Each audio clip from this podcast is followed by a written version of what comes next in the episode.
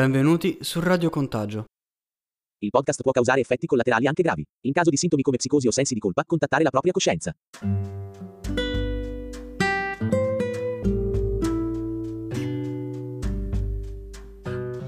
Quando si parla di donne nella resistenza, spesso non diamo abbastanza importanza quanto dovremmo a queste eroine considerate volontarie a pieno titolo della resistenza.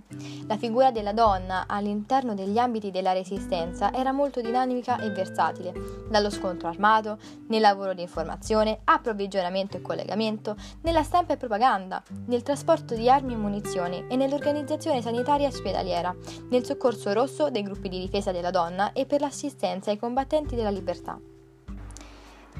Come volontarie erano in grado di fare veramente qualsiasi cosa per aiutare i propri compagni e compagne. Sono strenue e coraggiose ed ebbero un ruolo fondamentale nella resistenza e nel lungo processo di liberazione dell'Italia.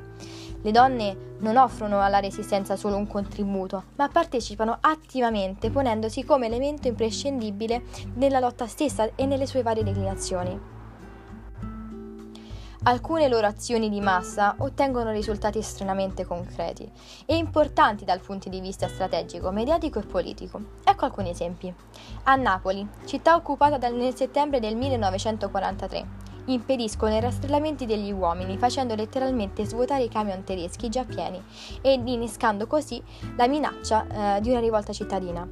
A Carra, luglio 1944, resistono agli ordini di sfollamento totale impedendo ai tedeschi di garantirsi una comoda via di ritirata verso le retrovie della linea gotica. Luogo comune in cui si potrebbe cadere è pensare alle donne nella resistenza solamente come staffette. Ma non è così. Sono combattenti armate delle bande extraurbane, membri dei GAP, gruppi di azione patriottica, e delle SAP, squadre di azione patriottica, in città e nelle fabbriche, addette ai fondamentali servizi logistici, organizzatrici di manifestazioni contro la guerra, a favore dei detenuti e dei deportati o in onore dei partigiani caduti. Ancora, sono militanti attive dei gruppi di difesa, creati dalle donne e per le donne, quale vera e propria struttura politica che, sulla scorta di un programma di affermazione di diritti e opportunità, rivendica la titolarità delle azioni femminili nella resistenza, lotta per la parità di genere, per il suffragio universale, per la difesa delle lavoratrici madri ed ha un ruolo imprescindibile nel coinvolgere sempre più donne nella vita politica e nella lotta. La lotta di liberazione, infatti, offre alle donne la prima vera occasione storica di politicizzazione democratica. Vi sono però delle contraddizioni. In un universo in cui permane la centralità del paradigma del maschio guerriero alla liberazione, le donne sono escluse da molte delle sfilate partigiane nelle città liberate. In precedenza non erano mancate tra i compagni di lotta le voci che criticavano la scelta femminile di abbandonare il focolare per impegnarsi nella guerra partigiana, che implicava convivenza, promiscuità, assenza di controllo parentale. La resistenza, come abbiamo visto, cerca spesso donne che siano disposte a continuare a svolgere, per quanto delocalizzate dagli spazi consueti dell'esistenza di generazioni e generazioni femminili, i compiti classici dell'assistenza e della cura.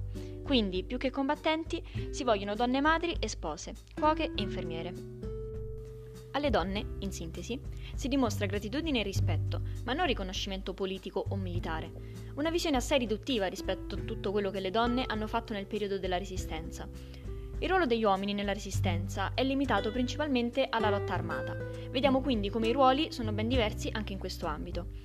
Quello che fa la donna rispecchia come al solito l'equazione tradizionalistica e sessista che si basa su questo principio. Quello che un uomo ottiene è sempre la metà di quello che ha la donna e questa, per averlo, si deve impegnare il doppio. Non a caso la donna assume e svolge più ruoli. Altra grande discriminazione è per esempio l'assegnazione della qualifica di partigiana combattente, 35.000 a fronte di 150.000 uomini, quando magari, come possiamo intuire, i numeri reali sono ben diversi.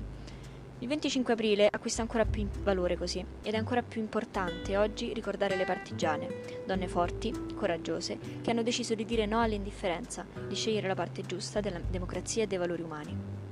Ecco perché oggi decidiamo di ricordare le donne, ed una in particolare, e nel corso di questo podcast sentiremo una sua testimonianza.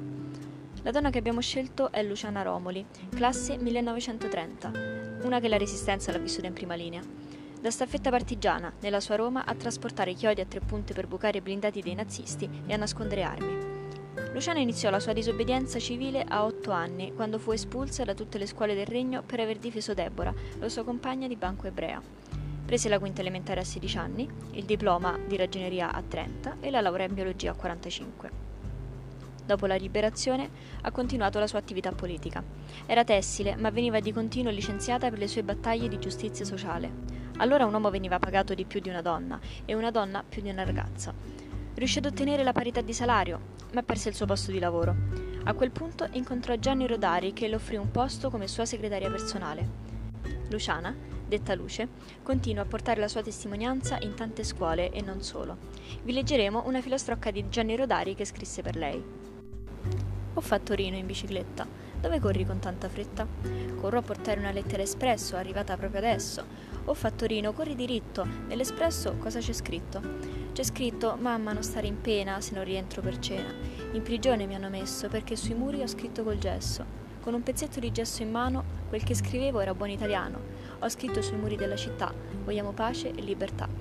Ma di una cosa mi rammento, che sull'A non ho messo l'accento, perciò ti prego, per favore, va tu a correggere quell'errore. E un'altra volta, mammina mia, studierò meglio l'ortografia. Che cosa è significato per i giovani partecipare alla resistenza? Quali rischi loro sono andati incontro? E come mai eh, si sono durante eh, questo lavoro così difficile, così gravoso, loro che hanno dovuto abbandonare le loro famiglie perché erano ragazzi che erano renitenti alla leva e che quindi sono dovuti andare via dalle loro case, dalle loro famiglie, da, dall'affetto dei genitori, dall'affetto dei fratelli dei, e quindi si, hanno dedicato la loro vita. Certo, loro non è che pensavano che sarebbero stati uccisi, sono tutti entrati con l'idea di, della libertà, de, della giustizia, della solidarietà. Quindi mh, molti ragazzi erano talmente giovani che non hanno messo in conto che avrebbero rischiato, rischiato la vita. E quindi quando questo poi è avvenuto eh, ci dobbiamo fare carico noi oggi perché non, non succeda di nuovo. Quello che noi, noi dobbiamo ringraziarli questi ragazzi, dobbiamo avere cura de, de, della loro memoria, dobbiamo trasmetterla alle nuove generazioni, dobbiamo trasmettere la, la loro memoria nelle scuole, ai giovani, alle ragazze, soprattutto perché devono lottare perché, perché non ci siano più guerre. Dalle parole di Luce arriva subito grande emozione. Quello che dice è semplice ma essenziale. Dobbiamo ricordare chi ha lottato per la nostra libertà e lottare noi oggi, adesso, per rivendicare i nostri diritti. La storia del nostro paese è bellissima e quando viene raccontata da chi l'ha vissuta si può sentire la sofferenza che questo ha provato, ma allo stesso tempo la gioia di aver contribuito alla nascita di uno Stato di diritto con basi solide e sane.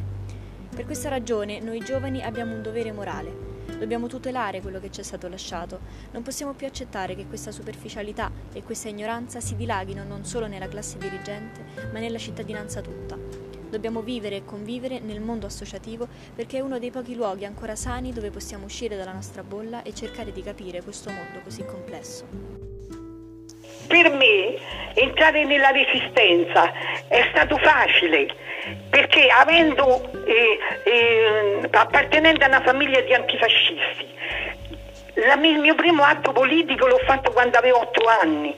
Sono stata espulsa da tutte le scuole di Regno perché ho difeso la mia compagna di banca ebrea che una supplente eh, fascista aveva legato eh, le lunghe trecce di Deborah, così si chiamava la mia compagna del cuore, alla finestra e poi ha spiegato chi erano gli ebrei perché era il 1938, erano state emanate le leggi razziali.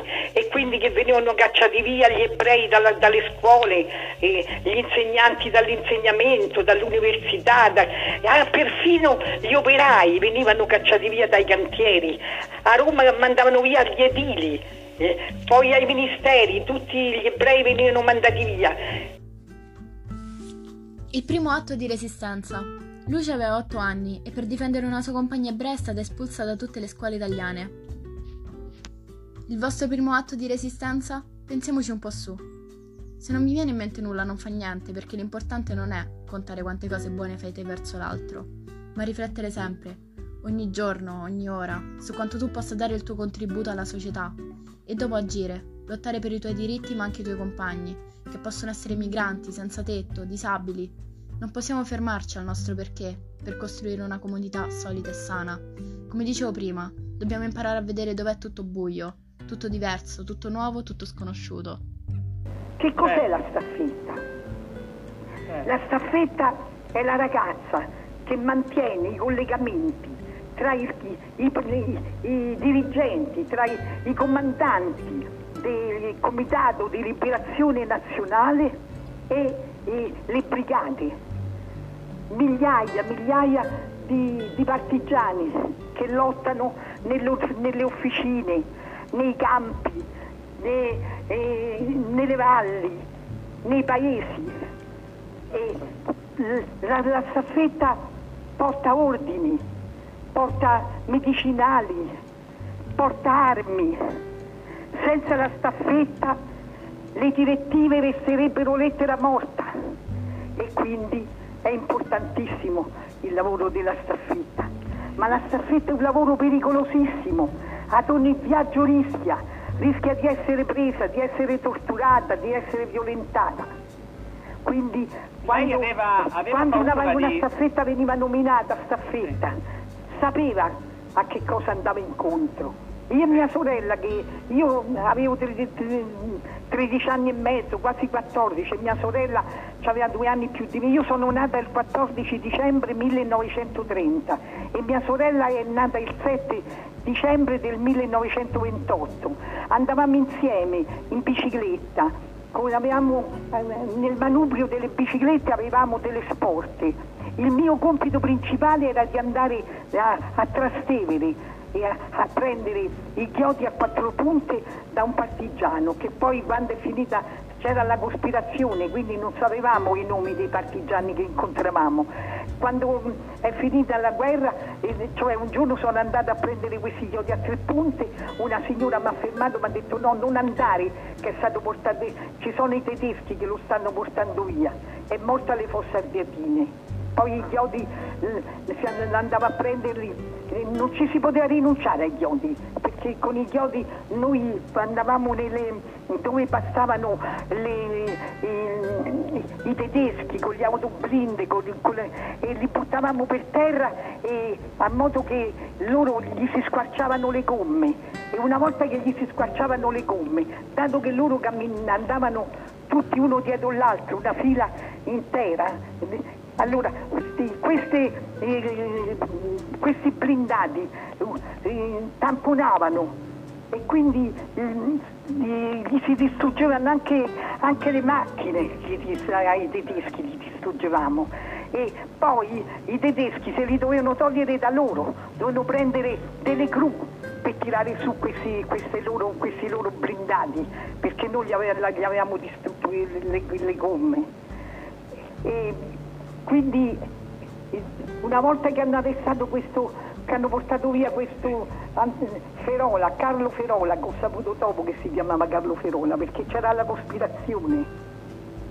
La cospirazione significava che noi non dovevamo sapere niente, infatti io mi chiamavo lui, mi avevano dato il nome di battaglia Luce e quindi eh, dovevo, dovevano rispettare i, i, i partigiani che io incontravo, che mi dovevano chiamare soltanto Luce. Ho rischiato la vita perché un giorno eh, io e mia sorella, eh, che andavamo insieme in bicicletta, abbiamo trovato eh, vicino al cimitero di Roma, che si chiama Verano, abbiamo trovato un posto, c'era un posto di blocco tedesco, i fascisti e tedeschi. E adesso sulla via c'è un ponte grandissimo su, vicino alla stazione di Bustina di Roma. Allora c'era un, un piccolo ponticello, un ponte piccolo. Arriviamo lì, io mi ho rallentato mh, mm, per non fare vedere che stavamo insieme io e mia sorella. E allora hanno fermato mia sorella, mia sorella tutta allegra, lei era una bella ragazza, eh, bionda, eh, proprio era molto bella, io ero piccola, eh, eh sa, a, quando uno ha 15 anni e uno 13 c'è una differenza, no? allora, mia sorella addirittura suonava il campanello per, per dire che gli faceva cenno con la mano ai tedeschi che si dovevano scansare. L'hanno fermata. Alt, lei tutta sorridente. E i tedeschi gli hanno chiesto, signorina, cosa avere in questa sporta? Lei, tutta sorridente, allegra, bombe a mano, passare. E lei non, non, non l'hanno creduta, lei è passata. Io non avevo più la forza di vedere, lei come una saetta, è, è sparita, è andata a corso e mi ha aspettato dove, a, a, a, un cancello di Verano molto, molto più, più, lontano. Io piano piano non avevo più la forza di pedalare. Quando sono arrivata da lei mi ha detto, ma insomma ha preso a schiaffi, mi ha detto ma come? Ci siamo salvati per miracolo e tu te la prendi comoda, arrivi piano piano. Io dico scusa, ma tu sei andata a dire che avevi le bombe a mano, quanto sei cretina, se mi ci guardavano le trovavano. Capisci che cosa abbiamo pensavano, rischiato? Pensavano stesse scherzando e l'hanno, e la- e l'hanno fatto Ecco. passare. Il lavoro della staffetta è un lavoro essenziale ma anche molto pericoloso. Luce aveva poco più di 13 anni. Ci racconta un'esperienza avuta con la sorella. Qui possiamo vedere il grande coraggio che avevano queste donne nel fare questo lavoro. Ma questo coraggio non toglieva la paura che c'era ogni volta che si usciva di casa, anche se, pur sapendo quanto si rischiava, loro lo facevano comunque perché ci credevano veramente. Questo ci fa capire che non dobbiamo mai nascondere le nostre paure, ma imparare ad affrontarle ognuno come vuole. Ritorniamo a questi ragazzi eh, della banda Lenti. Questi ragazzi si sono uniti, si sono messi insieme perché volevano un mondo migliore. Attendevano che finisse la guerra. Infatti, do- dopo il loro eccidio, la, la- la banda si è riformata, si è riformata di nuovo e questa volta però si è formata con, con più giudizio, con più esperienza e quindi hanno continuato imperterriti a lottare fino alla fine, fino a quando, no, fino a quando è, è finita la, quella guerra.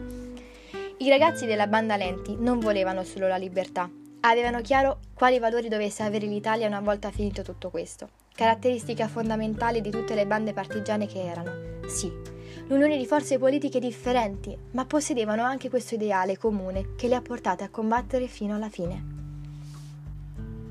È da quando siamo a scuola che ci viene chiesto di imparare a memoria la biografia dei personaggi che studiamo. È qualcosa di noioso e che spesso riteniamo inutile, considerando che dopo qualche giorno per magia tutto sparisce dalla nostra memoria. Ma in alcuni casi non lo è. In alcuni casi, per comprendere l'operato di qualcuno, è necessario capire come abbia vissuto, per comprendere le lotte, gli obiettivi e gli ideali per essere ispirati dal coraggio, dal disprezzo per le ingiustizie, dalla speranza e dall'umanità di quelle persone che forse ora non esistono più, ma che è nostro compito eguagliare e ricordare, per vivere per un momento ciò che neanche credevamo fosse possibile.